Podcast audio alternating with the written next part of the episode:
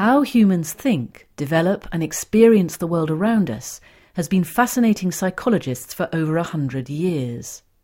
This album covers a range of case studies looking at factors which can influence the development of our personalities.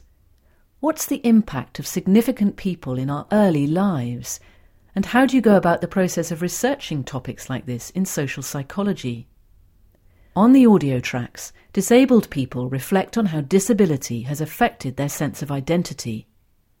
Also featured are the cases of twins who didn't grow up together, people who are coping with memory loss, and the famous case of the soprano Lisa Lee, who discovered in her 20s that a rare genetic disorder meant she was actually a girl and not a boy as she'd been told. Studying people through such issues as gender disorder and disability allows psychologists to learn more about the human condition. This material forms part of the Open University course DSE 212 Exploring Psychology. From the Open University. For more information, go to www.open.ac.uk forward slash use.